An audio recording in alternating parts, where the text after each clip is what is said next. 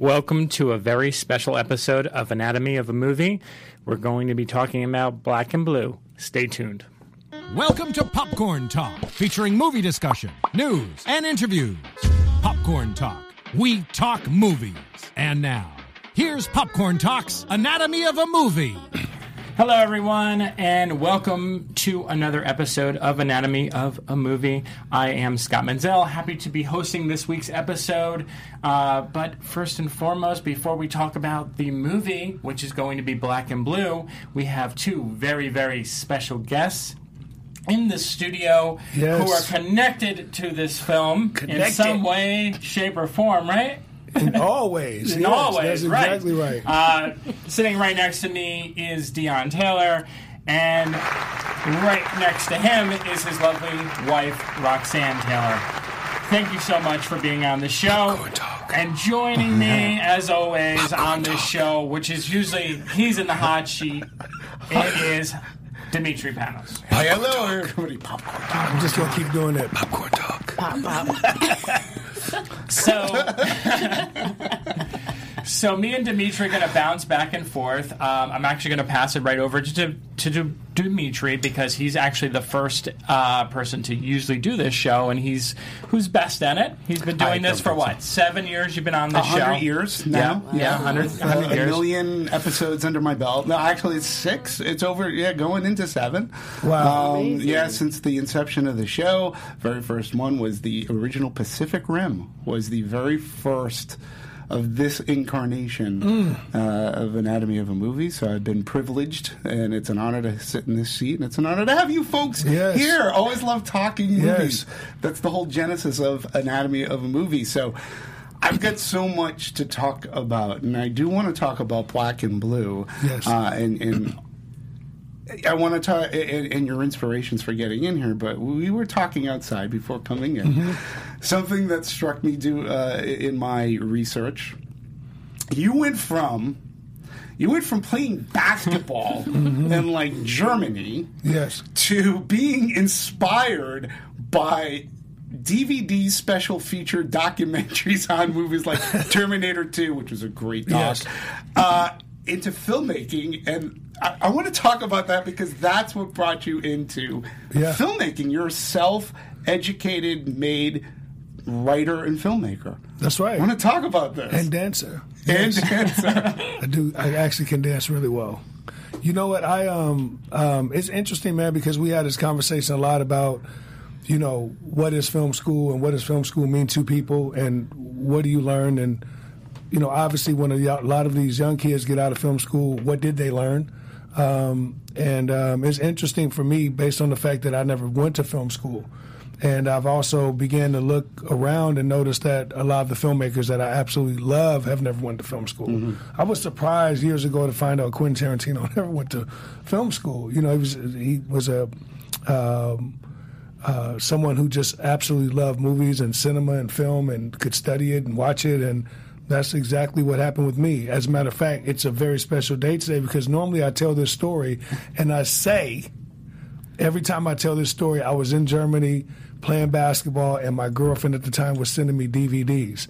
Well, that girlfriend is right next to me, and um, is now my wife, right? And I, it's just. Um, it's incredible, yeah. So I was, you know, getting the care packages or getting things sent, and uh, movies began to be the highlight of my day because after you play basketball three, four, five hours during the day, and you go home, you don't speak the language. It's the middle of winter time in Germany. It's like, all right, what are you going to do now? And then you turn the TV on. It's like, I'm not watching any of this shit, right? so, so at that point, so at that point, it's like, all right, what are we going to do? And obviously, you put in the DVD at the time, watch whatever that movie is, and I was fascinated, man. I had never even thought about it, but click the link and there it is, like a making of or you know a, a commentary, and I began to be just fascinated with first the commentary.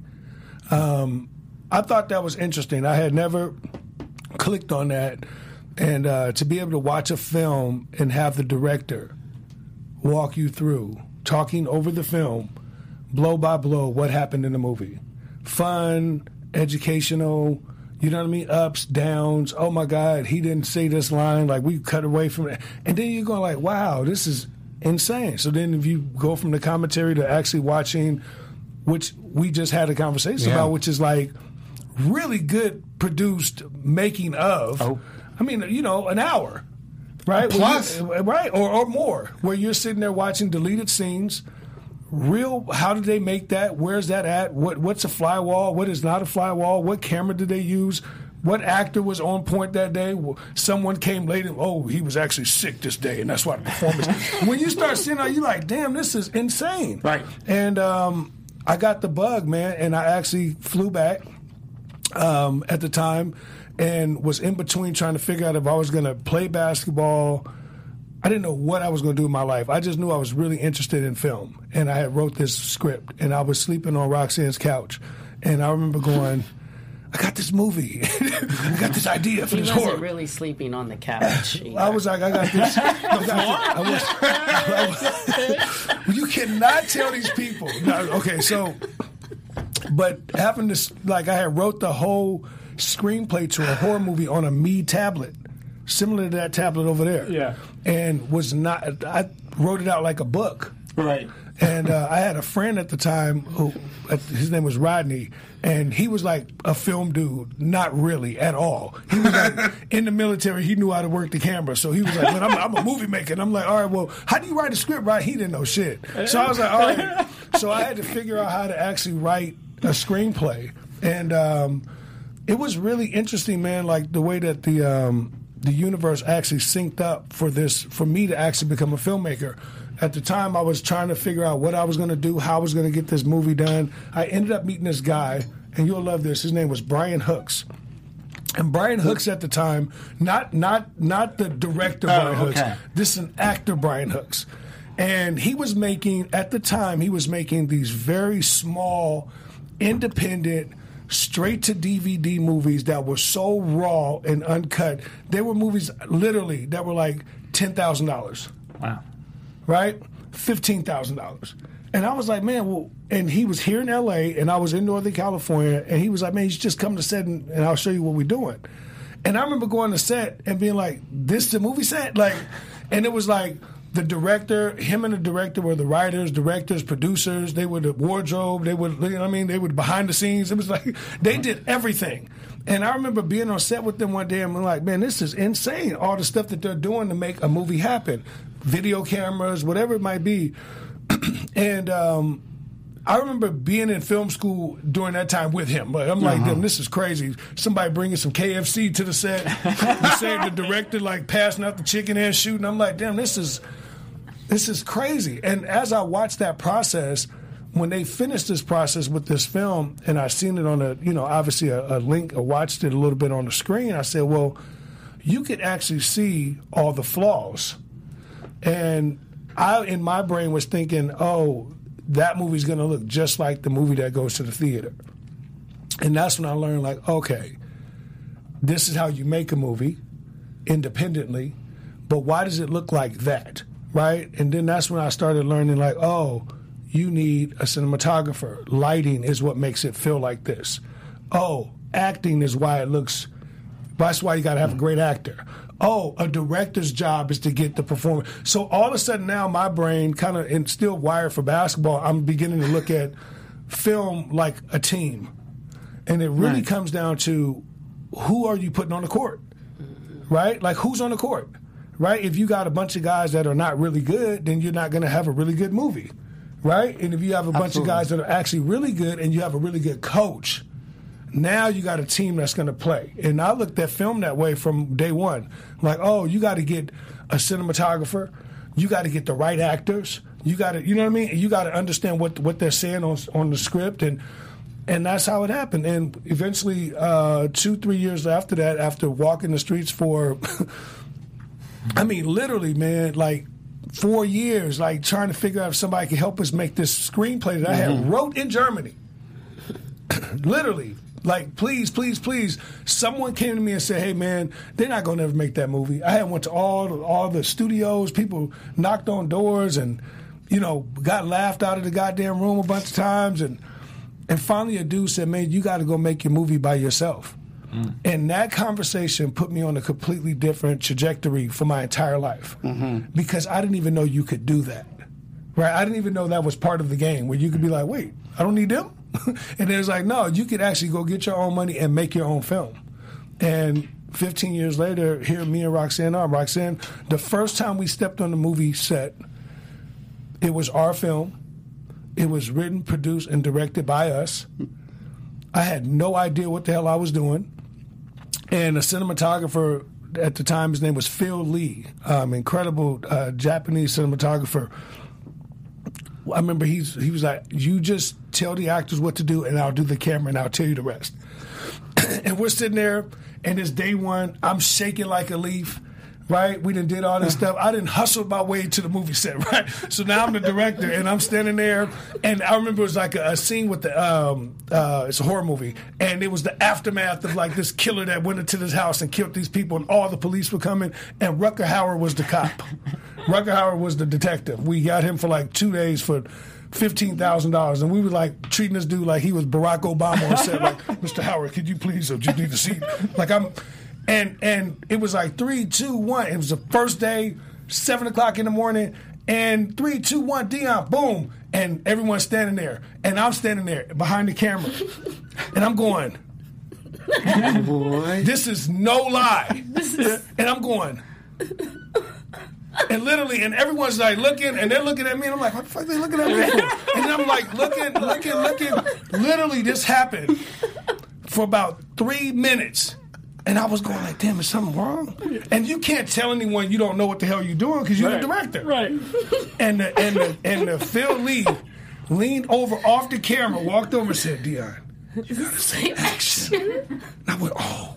So then I went and waited another minute like I was making this shit, like I was doing it on purpose. I was like, action. And all this shit started happening. I said, oh my God, this is.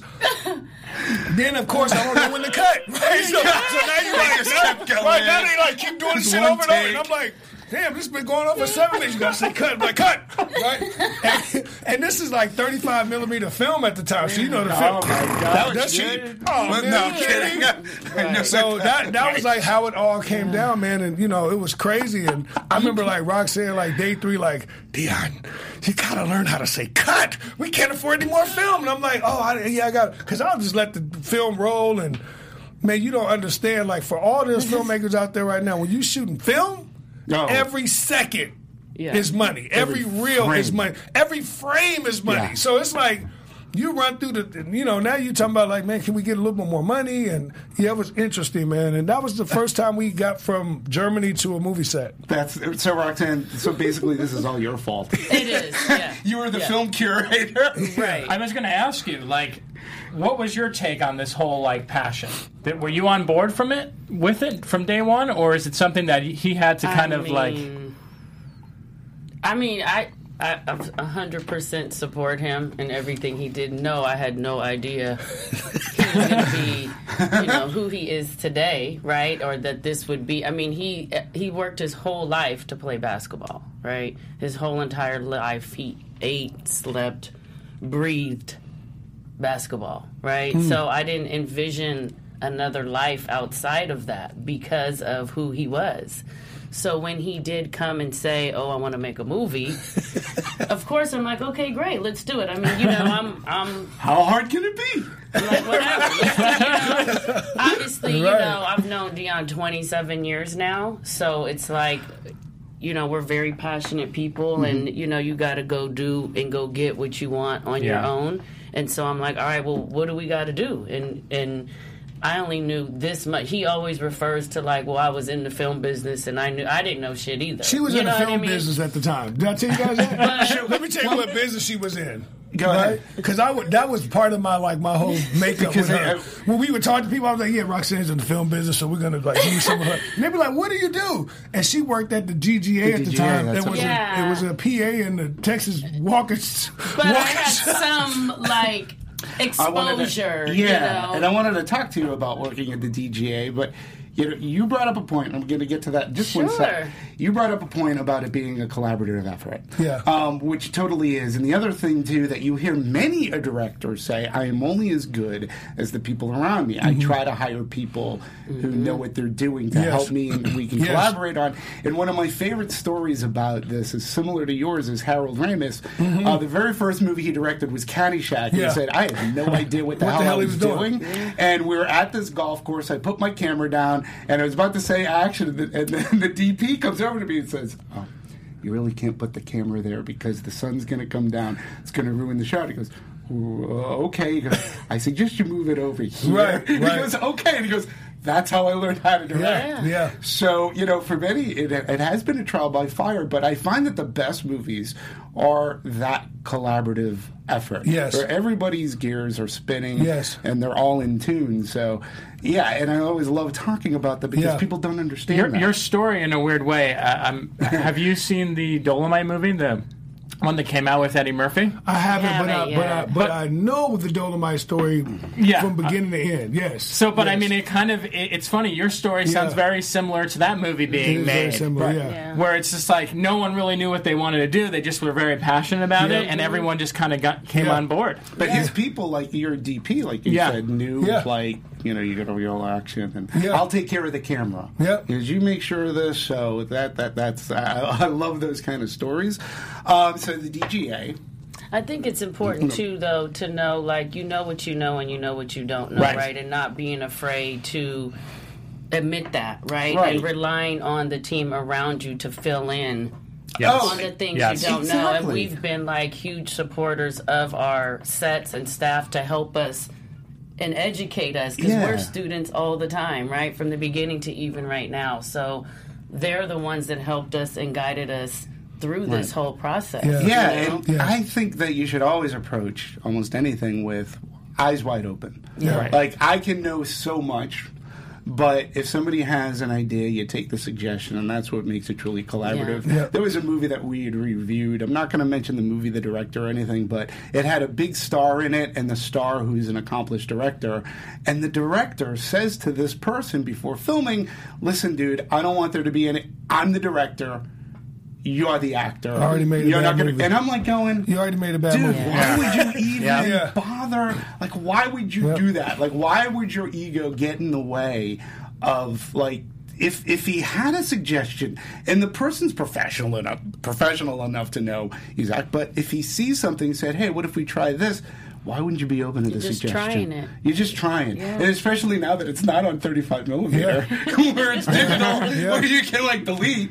Um, I, I- it Yeah. just that that just like blew me away. I was like, that's the height of hubris that you have, Yeah. and you really, I get as a director too, you have to be in command. Yes. but at the same time, open to like you know, you have to be in a sense Captain Kirk, but you take. Your suggestions from your crew Yeah. Yeah. to say, hey, and then you suss out, okay, I like this, I like this, that one not so much, but you you're parsing out the best that your crew has to offer, Right. so that you can get the best out of an actor, the Yeah. best out of a scene, the lighting. So yeah, Yeah, you'd Yeah. be surprised how many people do not approach film that way. Mm-hmm. Um, and and you know why I would believe that the most successful filmmakers um, in the business right now, and I'm not talking about critical acclaim. Mm-hmm. I'm talking about people that make movies for audiences and mm-hmm. fans. Yes. Why they're successful is because of what you just said.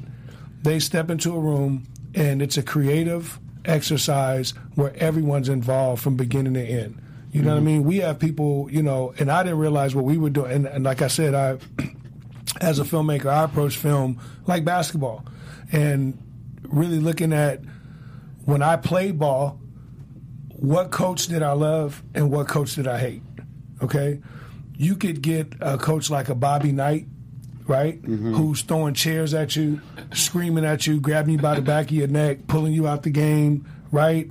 You can't have your name on the back of your jersey, right? This is Indiana basketball, right? Where you like, okay, so many people have left that program in a scar for life. And you get on the court, and now I'm scared when I get on the fast break. If I miss, the coach going to yank me out. Mm-hmm. or you get a great coach like Shaka Smart, right? Who is diving on the ground during the game and screaming, "Come on, you got him! Lock him up! You missed a shot. Don't worry about it. Get the next one." you know what I mean? He's dripping sweat halftime. That's a guy where you're like, I'm gonna die for this dude on the court. You need to inspire. I'm gonna die for this dude on the court. I'm gonna give him everything I have. They're gonna drag me off. And we approach film that way. I approach film where every actor come in, everybody, the guy holding the light, I'm saying to him after a take, what did you think? Oh man, you know what I thought? I thought that the one time he went that the second one, man, I said I thought the same thing. You know what I mean? Then what happens is when you're in the fourth quarter, you don't have a lot of money, and you in the in you know you're going into a 16, 17 hour day. That dude that's holding the light, he's still holding it just as heavy as he could hold it. He's coming to you like, yo, the second take, D, the second take. That's what you want. Do you know what I mean? Yeah. That's what you want. You want craft service to be like, I came on set and seen the the one thing, man, D, and I really thought Naomie was great. Right? Like Yeah. you want people to have those conversations because this is what they're doing with their life. They're working on a movie. So you can't be like, no, you just craft services, you just the lighting person, I'm the king, everybody does what I want to do. No. You know how many times I had Naomi Atari, and it's been written, uh, uh, Hilary Swank and Naomie Harris will tell you the same exact thing. When I'm done with a scene, I say, go watch. Go watch it. Which one did you like? Which take did you like? Deon, I really like number one. I was like, well, I like two. Why'd you like? Well, let's do three. Let's go do another one. Right? Because all of a sudden now, I need you to be part of what we're doing. I need you to be part of the process. What did you see here differently? What didn't you see there differently? You know what I mean? Mm-hmm. And that to me is the level of beginning to make great film. And, and if I may ask too, I, I would have, and again, not being in Naomie's head, lucky Yeah. for her, that it's appreciated. Yeah. it's appreciated that. My Well, she had never done that. Yeah, She Well, had never. set the tone too. You know Yeah. what I mean for Yeah. the entire stage, Sure. right? From Yeah. day one. Yeah, she had never ever had a filmmaker ask her what did she think. Yeah. Right, and and what's interesting, you're talking about now. Who who's she working with? These are incredible. Barry Jenkins. Mm-hmm. Um, I mean, uh, what's she? 28 weeks later, Bond. I mean, Bond movies. Yeah. Not one time has a director said, "Hey, what you what you think?" Like I'm like, "Oh no, that ain't how we we don't do it here. We don't do that." You know what I mean? And that's why I feel like when you have movies like Black and Blue today, that has an A plus cinema score right? And you have critics like A.O. Scott who said this is incredible, mm-hmm. right?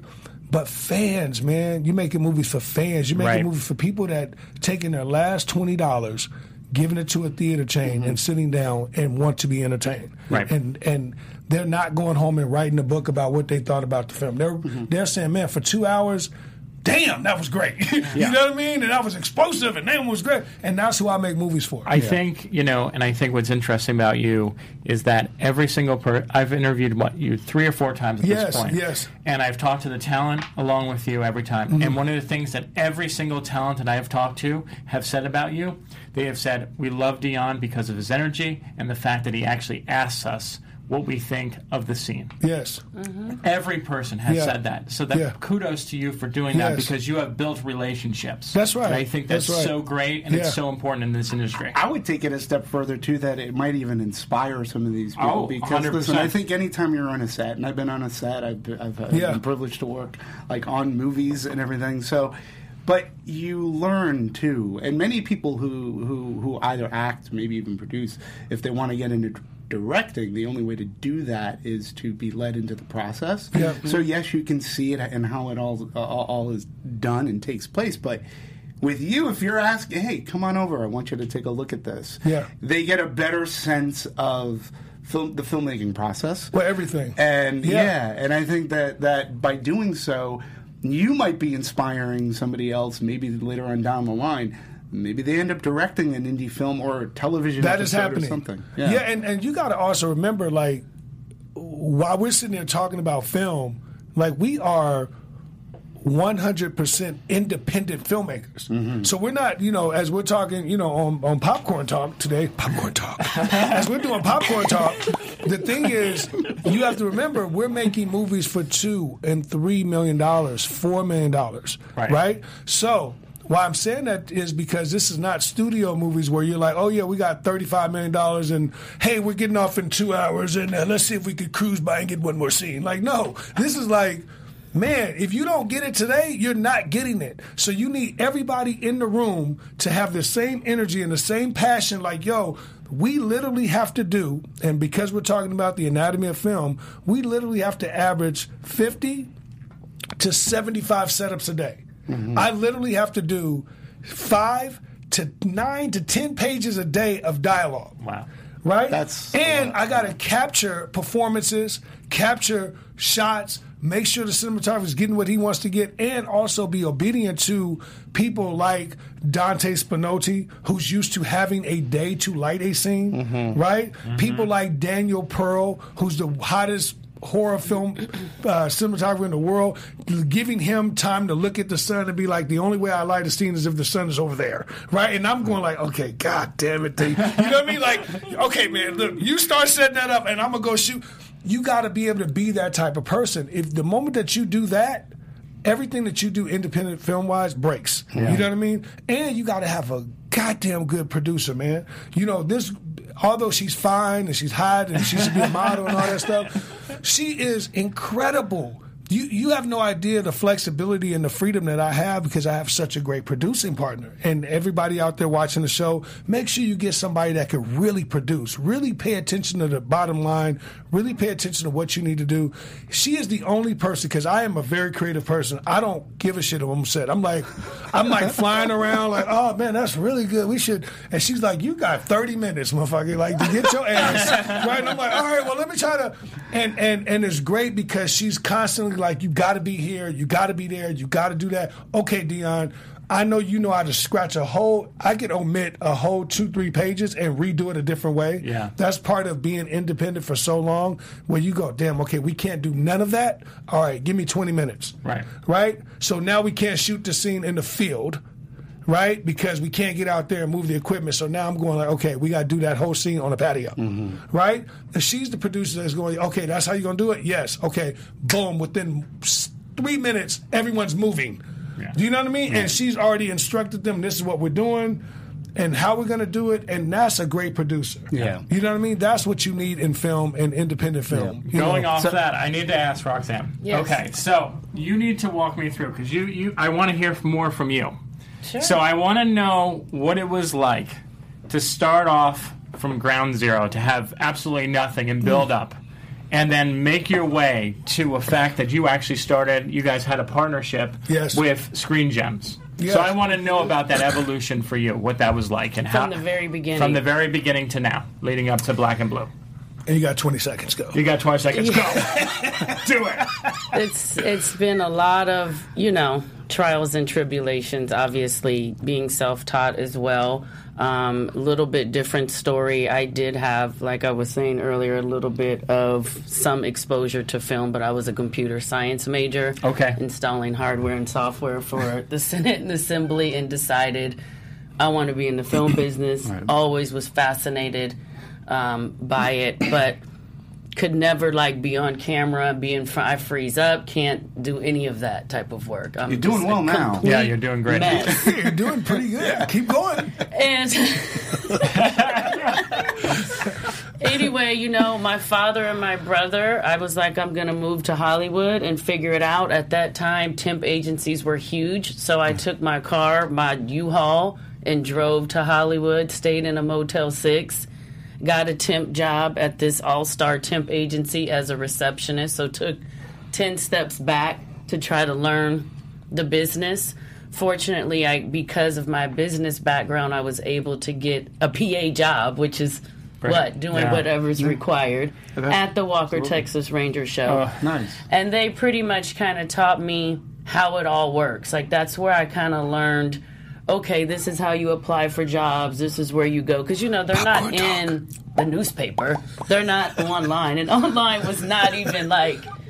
You see, I just I just tuned him out. doing your I, I don't effects. even I know. skip a beat Yeah, with him. yeah. He's, he's a complete I, I, I, all it's the just- time. It's just like I'm trained every time I hear popcorn talk, I do the popping sound. Dude, you guys just keep talking. I do. I, Talk. I was just telling She, them. she, didn't, she didn't get to talk. They're not sure. They're not sure how if they should stop. or I'm like, no. just tune him out. Yeah, I just No. like to Tune them out. talk. we, we know, we know who who holds the reins. Yeah, yeah. Yes. But anyway, you know, from there where I learned just the mechanism and how to maneuver, and I started interviewing as much as I can. One of them was the DGA, Okay. um, with the gentleman named Marcel Giacusa. He was the national executive in charge of theater awards and administration management for the New York and LA office, and he interviewed me, and I got the job in the interview. And he was like, "Well, you don't have any movie, you know, business ex- or movies experience, but you have the business. I'll give you fifty grand a year." I'm like, "Okay." I'm like 20 years old. That's you know. Yeah. Anyway, so that's where I really learned about movie making. You know, all the awards for television I was involved in. My first production was the Alfred Hitchcock exhibit. Oh, nice. So just the layers of how crazy. movie making and productions, if you will, work, they're all the same. I feel like whether it's live TV, podcast, you still have all the same elements. And so that's kind of how I learned.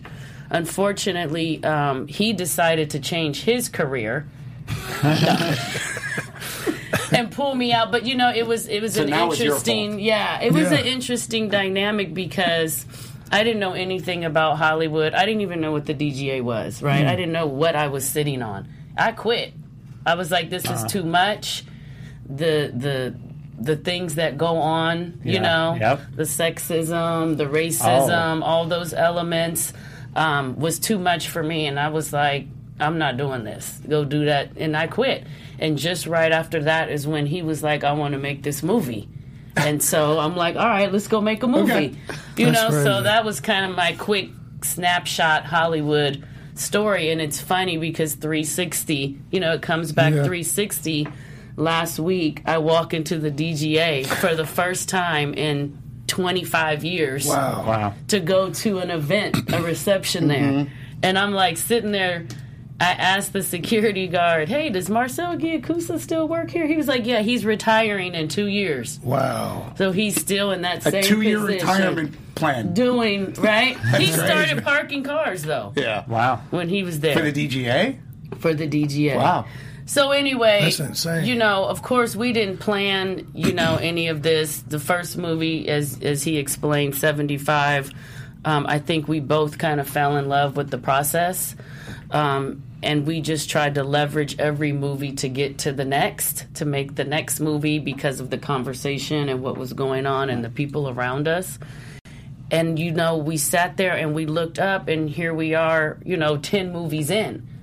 Um, but i mean i'm telling you the road was was very very hard. Um, i mean i've quit i've cried i've you know yelled we've argued we've had no money counting change you know trying to figure it out. Nobody wants to help you. No. nobody gives you any advice. No one i mean it's just you're out there winging it you know? And i don't know how we managed to keep going but i feel like it's each other you know supporting each other. When i was down and ready to give up he was there and vice versa because being creative is a whole nother world than my world you know what i mean? And trying to keep him in line and on track once we get these things going is is is very hard to do. When you're managing you know 50 to 150 person crew right for 2 million dollars with 20 days to shoot 16 17 hour days and not going over budget but really trying to support your director on what he needs to get on that screen Yeah. cannot go back and reshoot, right? So that process, I felt like we figured out, we got through that. But then you had the whole distribution model process. Yeah. so we're like, yeah, we another got animal. this, we got this, we oh, done. I've worked in distribution know? for many a year. and then we couldn't put the movie out. We're like, okay, well, how do we get the movie out? oh, Popcorn P and A. What's P and A? Yeah. Screens. I mean, It's a whole nother and world. that's a whole nother. You know, it's, you it's know? so funny that you say you're right because um, I've worked for Universal, Lionsgate, and I worked in distribution. And when I when I worked on my first movie on set, people were talking about, oh, the trailer's going to be up in this movie. I go, yeah, it's really not that easy. It's not like and and Yeah. no, I find that although I think it's changing, but not so long ago, they didn't understand the, the machinations of distribution, Right. And and getting screens and how that's done, and the deals being made, and how sometimes it can be a pain in the ass.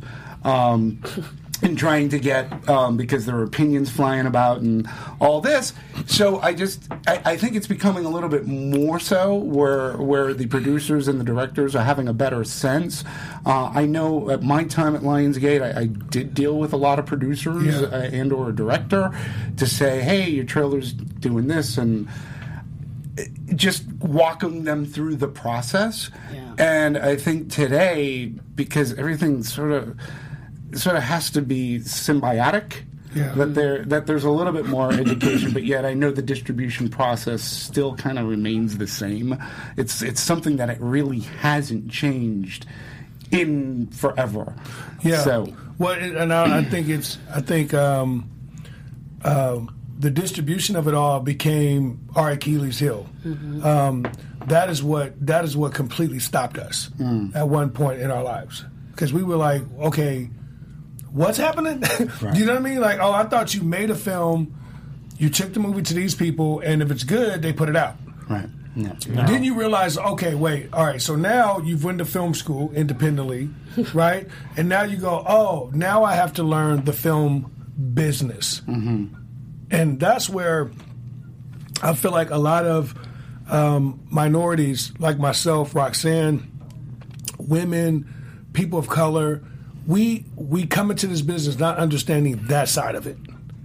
Now you have to learn. Okay, what does it mean? What does PNA mean? Oh, that means prints and advertising. That means that these people are going to put this much money behind your movie to actually market it to the general public, so that they could actually go buy a ticket and see it. And But- it also, but, it also means too uh, that the other important key is prints. Right. It's it's striking prints. That's and right. Back in the day, like when when there was film involved, That's right. Like it was how many prints, and then how long your film was going to That's be right. to know how many reels. That's right. They'd have to put into the cans because I also work for Technicolor, which Yeah. we did that.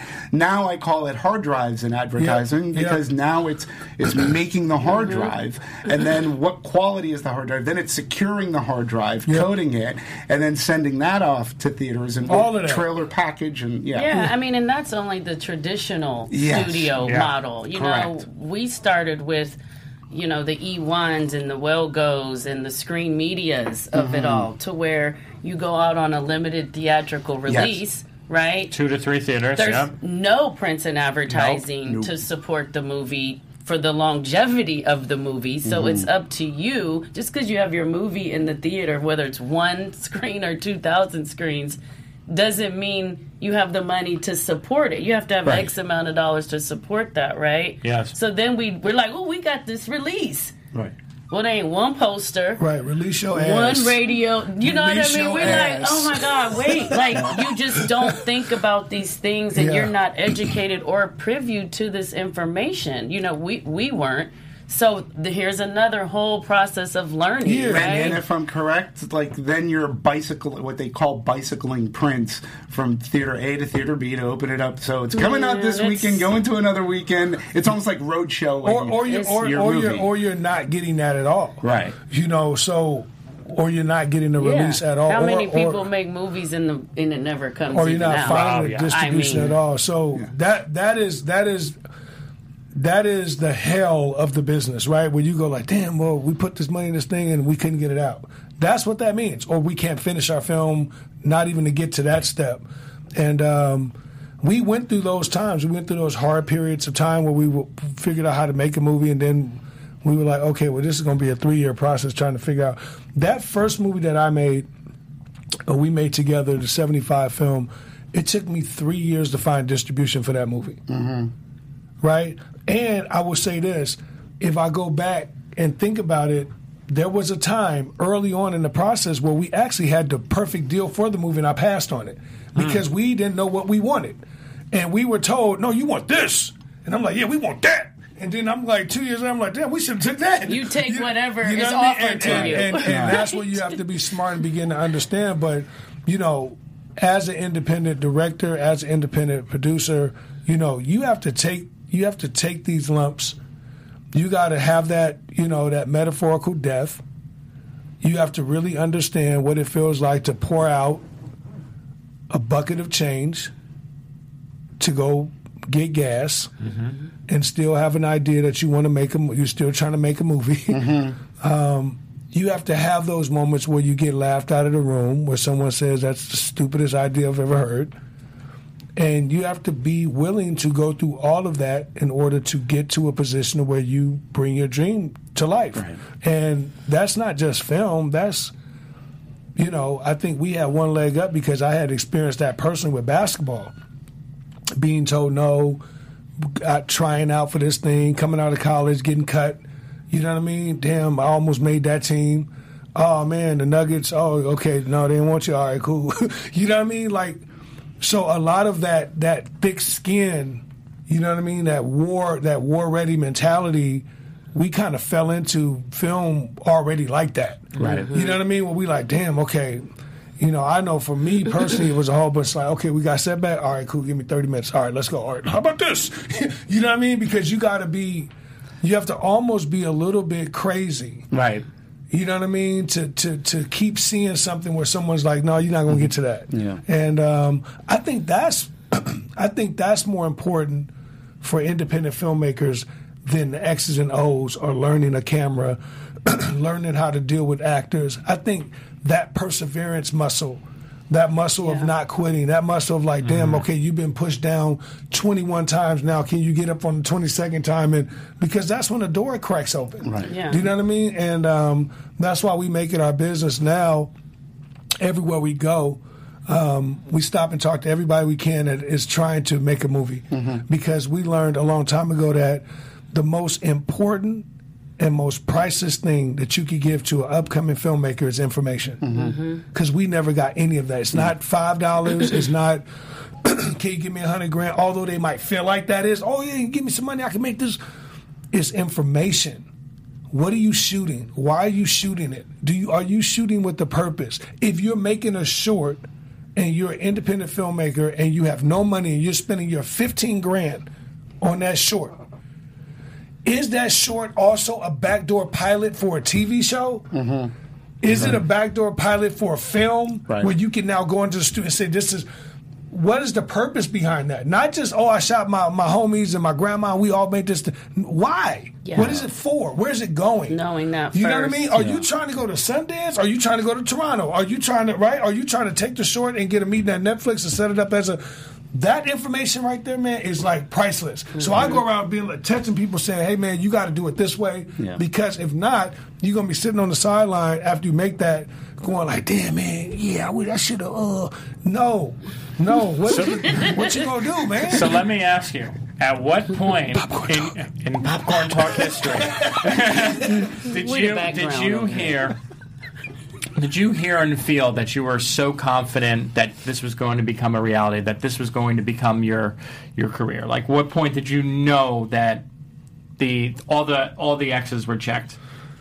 Um, I still don't know today. Yeah, you don't ever You don't? know. You do, there is no not to answer his question, but there Yeah. is no guarantee in this business with anything that you do. Just because you are successful with one film doesn't mean you're going to be successful with the other. Yeah, and I, I would know? also I add mean, to that the one thing that I, I feel like I am confident of, and I think that keeps me and Roxanne and Hidden Empire working um, constantly, is the fear of being told no or being fired. I don't. I, that's that's one of my it's one of my greatest fears. My dad um, worked for a steel mill for 35 years, Inland Steel in Gary, Indiana and um, his best friend Nichols um, worked there for 38 years, only to be told one day that the steel mill is shutting down, and your pension and all your shit that you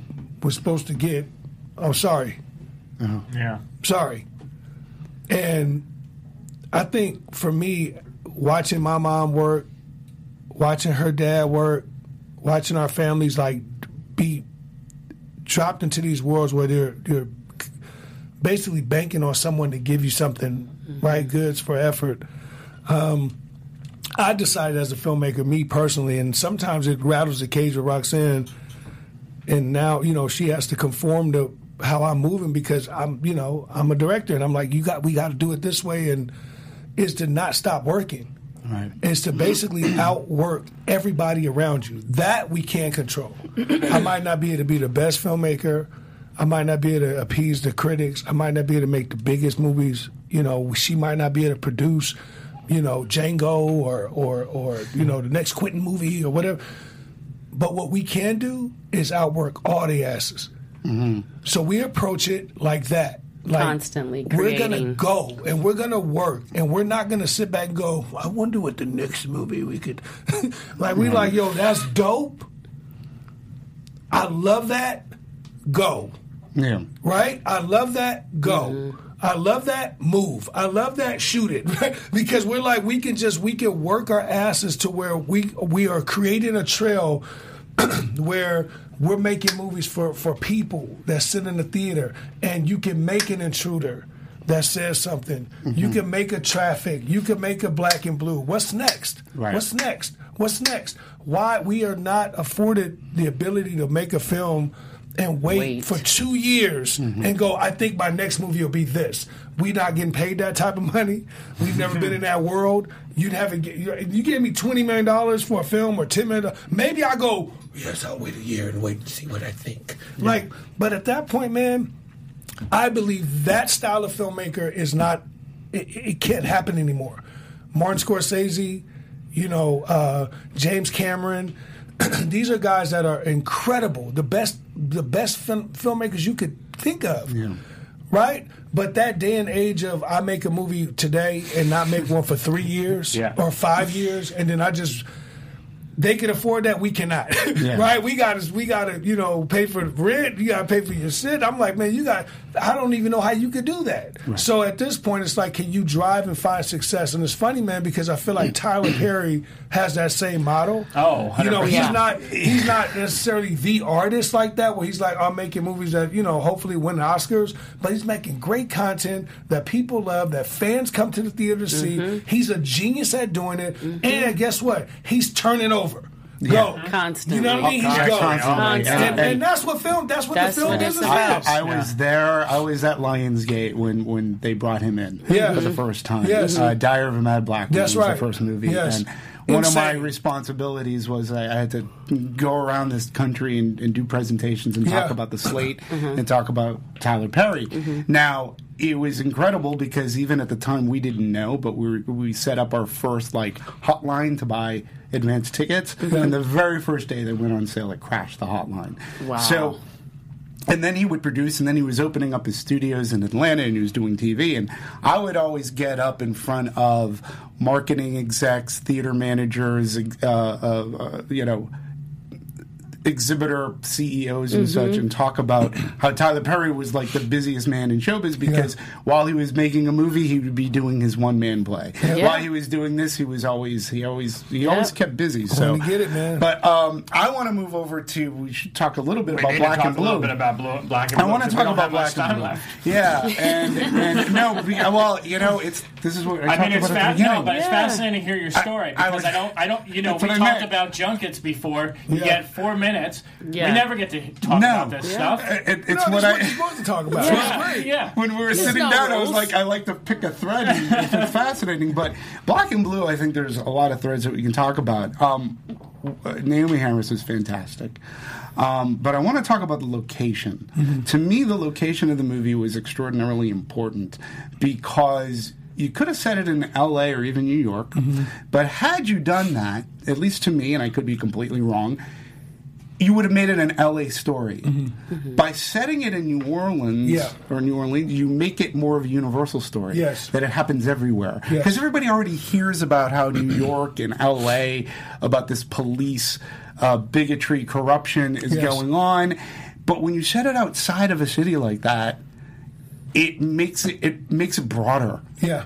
And it's reflective of society as a whole as opposed to just making it city centric Yeah. so i thought that was a genius move was that part of the process for you outside of tax incentives in Yeah. Orleans, was that like a conscious decision to make it outside of one of those two mecca cities and we want to do it here Yeah, because what happens is when when we get ready to film uh, Black and Blue, there are obviously every studio wants to lean on a tax incentive city. Oh yes. Um, That's the go-to, right?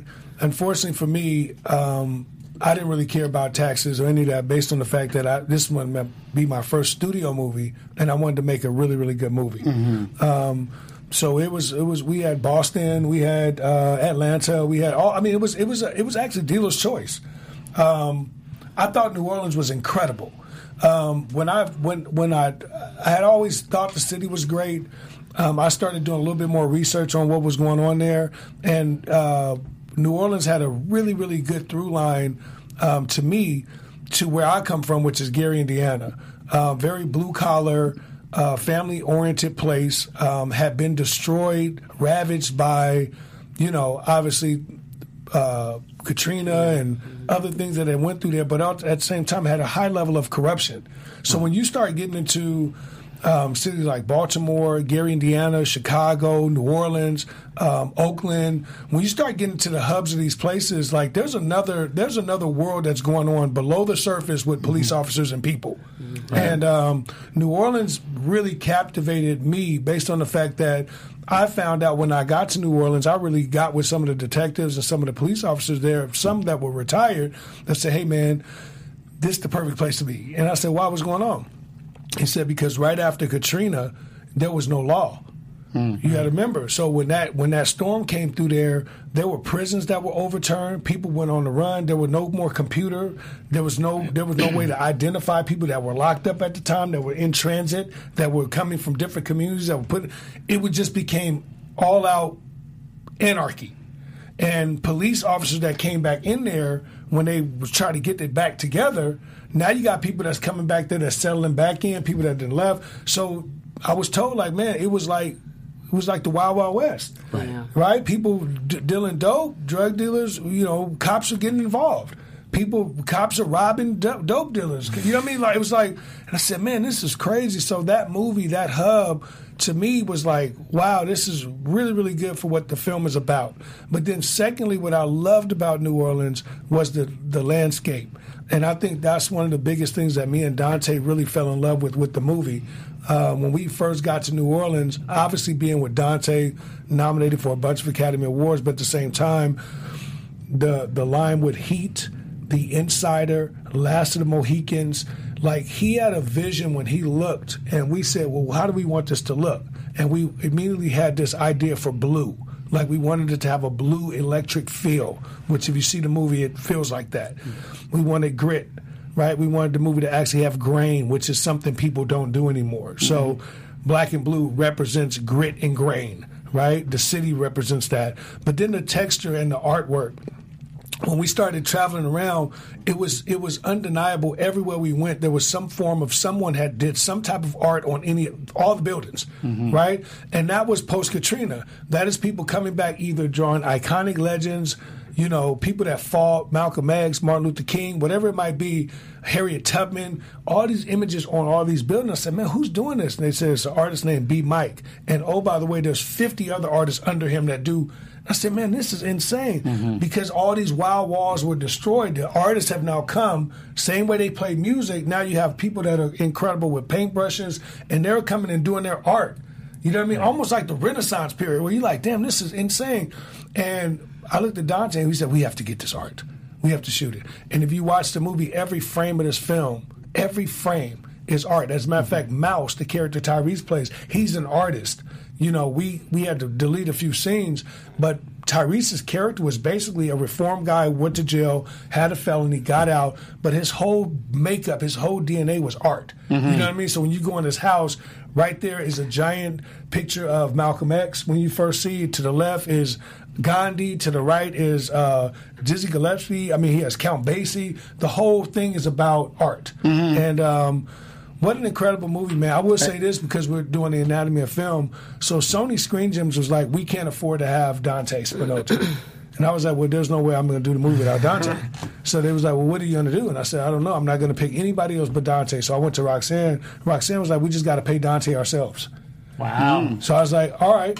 So we ended up paying for Dante to come do this movie out of pocket, based on the fact that I did not want my first foyer into a studio movie Right. to be with a TV cinematographer. Mm-hmm. When I had worked with the best of the best mm-hmm. independently. So I said, well, what, how could I go from Daniel Pearl Dante Spinotti to hmm. now going to a First studio movie and being like, give me the guy that does that TV show. I'm like, no, man, like we can't do that. So that is where a lot of times our passion outweighs Yeah. right the business because now we're going like, no, I need him. I need that person. I need mm-hmm. that camera operator. So I can do what I do on the highest level make Right. the best piece of work. Did Dante know this? yeah, go- well, yeah, Yeah, but they know. obviously, Did he know he obviously, and it's still like- not Dante's rate. Right, right, right. But you can't you can't give Dante what they were going to give him. You know what I'm like? You can't Right. give this dude. This Yeah, is yeah, Michael yeah, yeah. Mann, cinematographer. sure, yeah, Right, so you can't say, "Oh yeah, we we have him coming down for three grand." Like, what are you talking Yeah. about, dude? Like, But they obviously had to know because we had to pay them separately Right. outside Yeah. of his Yeah. studio check. We had to cut a check. So But he, was but taking, mo- he was taking food from your mouth. That- that- I can't But- believe it. but- but- He was- We don't think But of you- it that no. way, but you are right. But, but, but, but look at the results. Yeah, Look at the yeah. yeah, results. it's, it's and, the and I bigger wanna, picture. A couple of things too. You'd mentioned Tyrese. I actually believe, and I, I've written this in my review. You really drew out an amazing. I think his most amazing performance. Oh, it's I the first agree. Time agree. that I saw him so dramatic, and Mm-hmm. I hope uh, that other people, because he was very sympathetic. Yeah. And yes, we know he's the tough guy and wisecracking guy in Fast and Furious. It's great. But this side of him, I was like, he can actually act. So great job Yeah. on, on, on, on, and getting and drawing that out of Yes. him. Uh, I hope it leads to I more. actually wanted to ask you. I think this is a very important thing to talk to you guys about. This is the first film, if I'm not, if, if I'm not mistaken, to embrace the whole new generation of the world we live in, where now we have police body cams. That's right. Oh, yeah. That's So right. that I mean, you you beat everyone to the punch with yeah, this. yeah. um, and you, you used it to such extreme in this film, and I think such importance Thank to you kind of that, show. Um, why was that for you so important to tell this story and use that as a like a plot device? Well, the movie the movie represents the first uh, on many levels. Um, it's the first time we've had an African American female lead play a police officer in cinematic history. Yep. It's the first movie that actually is is actually using the body cam footage um, as a character in the film. And uh, it was important to me for a lot of different reasons. A few months before we did Black and Blue, a young kid named Stephon Clark was killed in Sacramento, California. He was shot 28 times uh, in the backyard of his grandmother's house. And before that, you know, obviously, we, you know, we have had too many too many murders to even have a conversation about on this show, uh, which brought you know, w- which to me was a little bit weird in the sense to where you know you have to begin to say, okay, who's human and who's not? What's really going on? What does the black and blue line represent? The reality is when. Um, these people are being killed. There's five or six officers standing right behind them with body cams. At some point, someone has to actually say, "Hey, man, I actually knew that dude. I walked by this block every day. That wasn't you. You actually, that wasn't right." And you could do that in private, Yeah. right? And when you do that in private, all of a sudden now you don't see people constantly getting off on these charges when they're mm-hmm. killing someone mm-hmm. that has no gun. Or someone on a cell phone in a car with their hands on the steering wheel while their girlfriend is videotaping. Like mm-hmm. these are moments where you're like, "Yo, how, how could this possibly be?" So, going into the film, I don't really think, and I've said this publicly a few times, I don't really think Sony really understood what that movie represented to me. It was a run chase movie. Eric Paquette was a brilliant uh, executive to put the movie together. But when he put it in the hands of someone that actually lives in the culture, Yeah. and breathes in the culture and really understand what's going on. I've been pulled out of a cop car. I mean, I've been pulled out of my car. I've been put on the hood of a car. I've been carjacked. I've had all of that happen. Roxanne Yeah. has lived that. Roxanne has been experienced. So all of a sudden now you have to go, okay, this is what that feels like. This is what that looks like. This is what that energy is. And when you're behind the camera, when you're speaking to someone like Tyrese or Naomie for those types of characters, you got it. They're living it too. Yes. Right. So. Yes.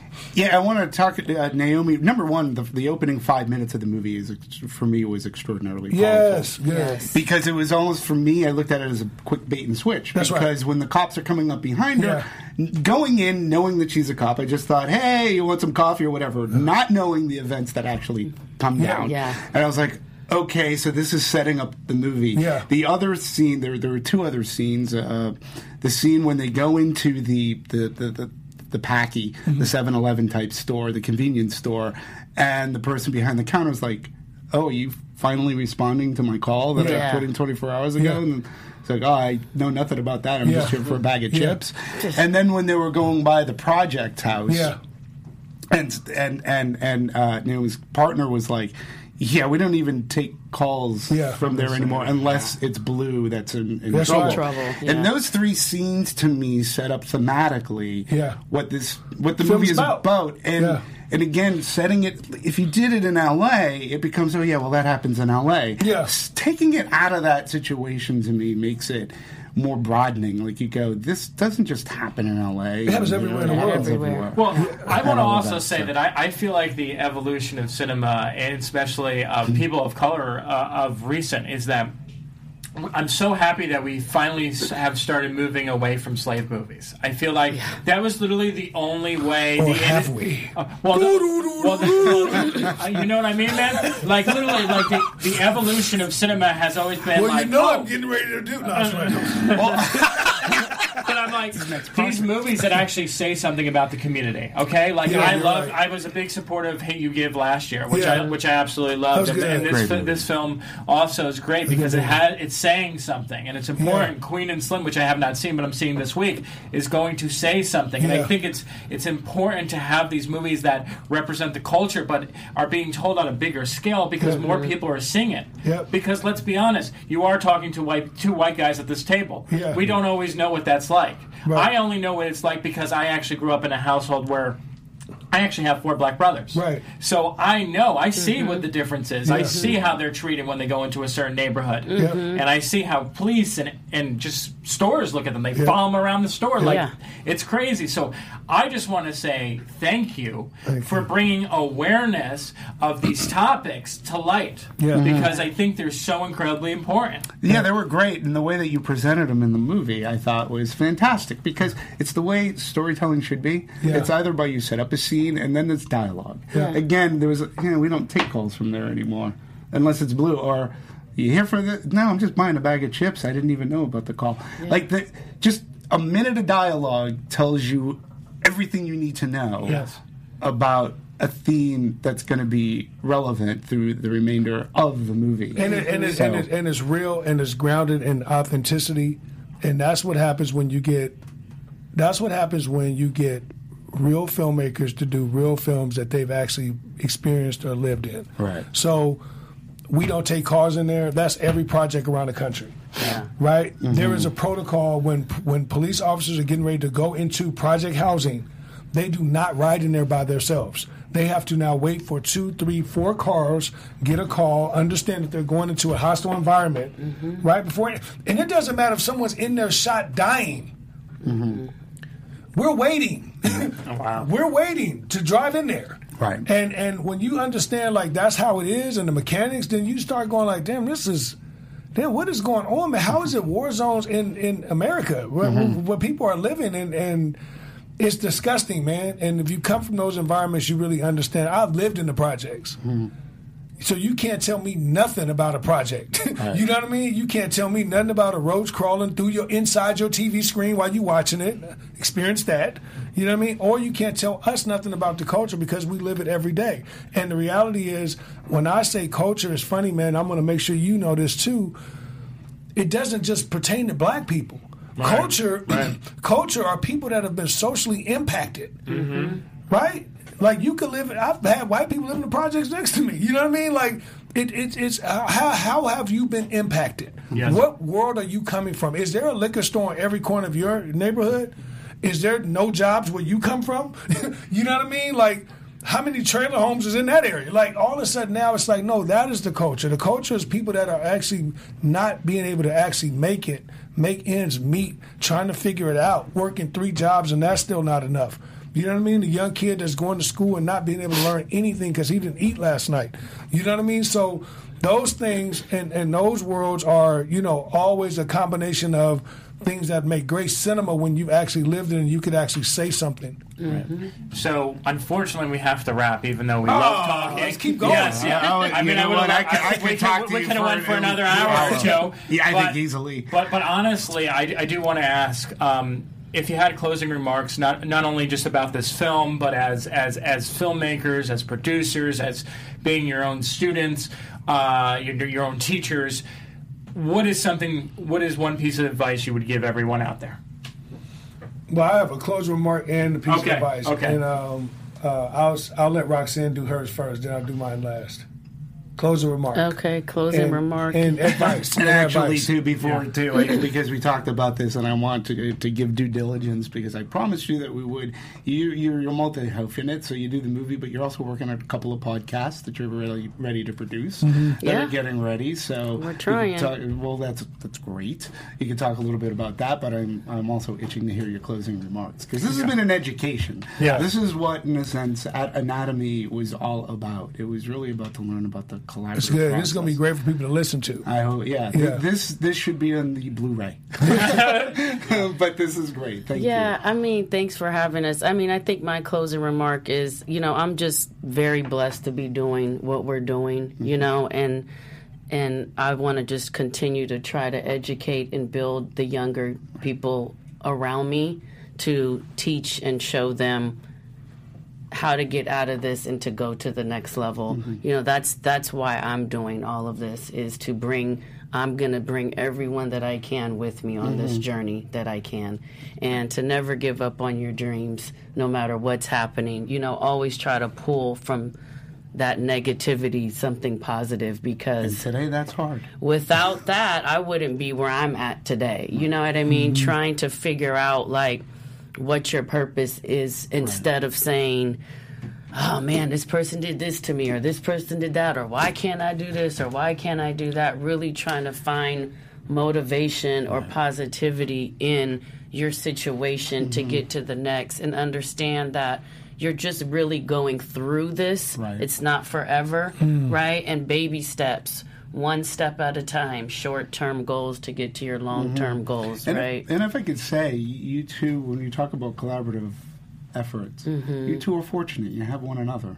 I mean, I can see that you draw from one another. Yeah. Um, just at this time, just meeting you for the first time, and you're fortunate in that regards because Yeah. many people don't have the partner who Yeah. supports one another. That's right. Yeah. And, and I just saw that here, just in the hour plus that we've talked. So Thank you. are very you're very fortunate in that regards that you talk about the positive. You have each other to bring the other person up Yeah. when they're down. So I can see that wonderful balance in you. You're very That's great. fortunate. Yeah. yes, Yeah. thank you. You're welcome. Uh, I would just say my closing remark would be for Black and Blue. Um, you know, we are really pushing this film for awards now, so Yeah. people could actually see it, um, understand what the film is about. Um, the movie is about uh, being the change. Um, the movie is about having integrity. The movie's about if you see something, say something.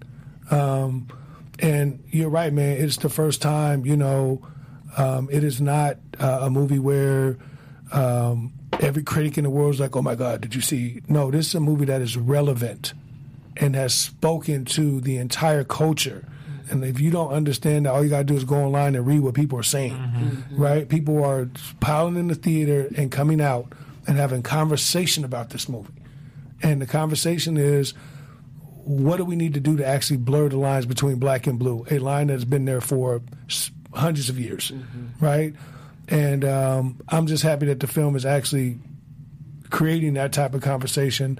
I definitely believe that Naomie Harris should get some Oscar nomination buzz around her. I think this is Tyrese's first incredible performance. People forgot about John Singleton tap Tyrese, and he's incredible. And I feel like when you could pull something off like this in this environment at this time, and it is directly in the zeitgeist of what's going on in the culture right now, mm-hmm. today, mm-hmm. today. This is happening. Not a year from now. We're like, oh yeah, remember last year they was no. This is right now. Right. God forbid this weekend it doesn't happen again, right? And I feel like the awards, people, the voters, this is why you're on those boards. Because you need to seek films like this and give them credit. I feel like Naomie was very powerful and Tyrese was very powerful to put their careers into a film like this and allow people to actually see something that's relevant and real. And they should be rewarded for that. Um, so that's my remark for Black and Blue. Um, I would think my I think my last bit of advice to anyone um, uh, would just be be prepared to be prepared to lose it all to gain everything you want. Um, and if you're not willing to lose it all, then you're not you're not in a position to win. Um, this is a very tough business, um, no matter what color you are. This is a tough business to get into. It's a tough business to find success. Um, but at the same time, you know, if you're an artist, your job as an artist is to paint and push forth reflections of what time you lived in. And if you're not doing that, then you're doing it all wrong. You know what I mean? When you go back and think of the Sistine Chapel, you know, when you go back and think of, you know, uh, the social revolution, um, all these moments in times, like there are artists right there painting canvas, art, writing, Movie murals, screen. movie screens of what is going on. And that's your job. You can be fun and funny, but so some point inside of that window, you need to be able to point to something to say something to people. And uh, that's what we're trying to do. And that would be my advice to you is say something. Perfect. Yeah. Well, everyone, please seek out Black, yeah, Popcorn Talk Network as well. You well. guys can use that, by the way. Yeah. Popcorn talk. Like when people just just place it in there. Just stop saying that. so Yeah. you don't have to Keep popping. keep popping. But yes, please seek out Black and Blue in theaters now. Thank you so much, Yes, Deon and you. Thank you Roxanne, so for being much. here. Uh, we'll see you next week. Thank you so much. Bye. Thank you. Thank you. That was-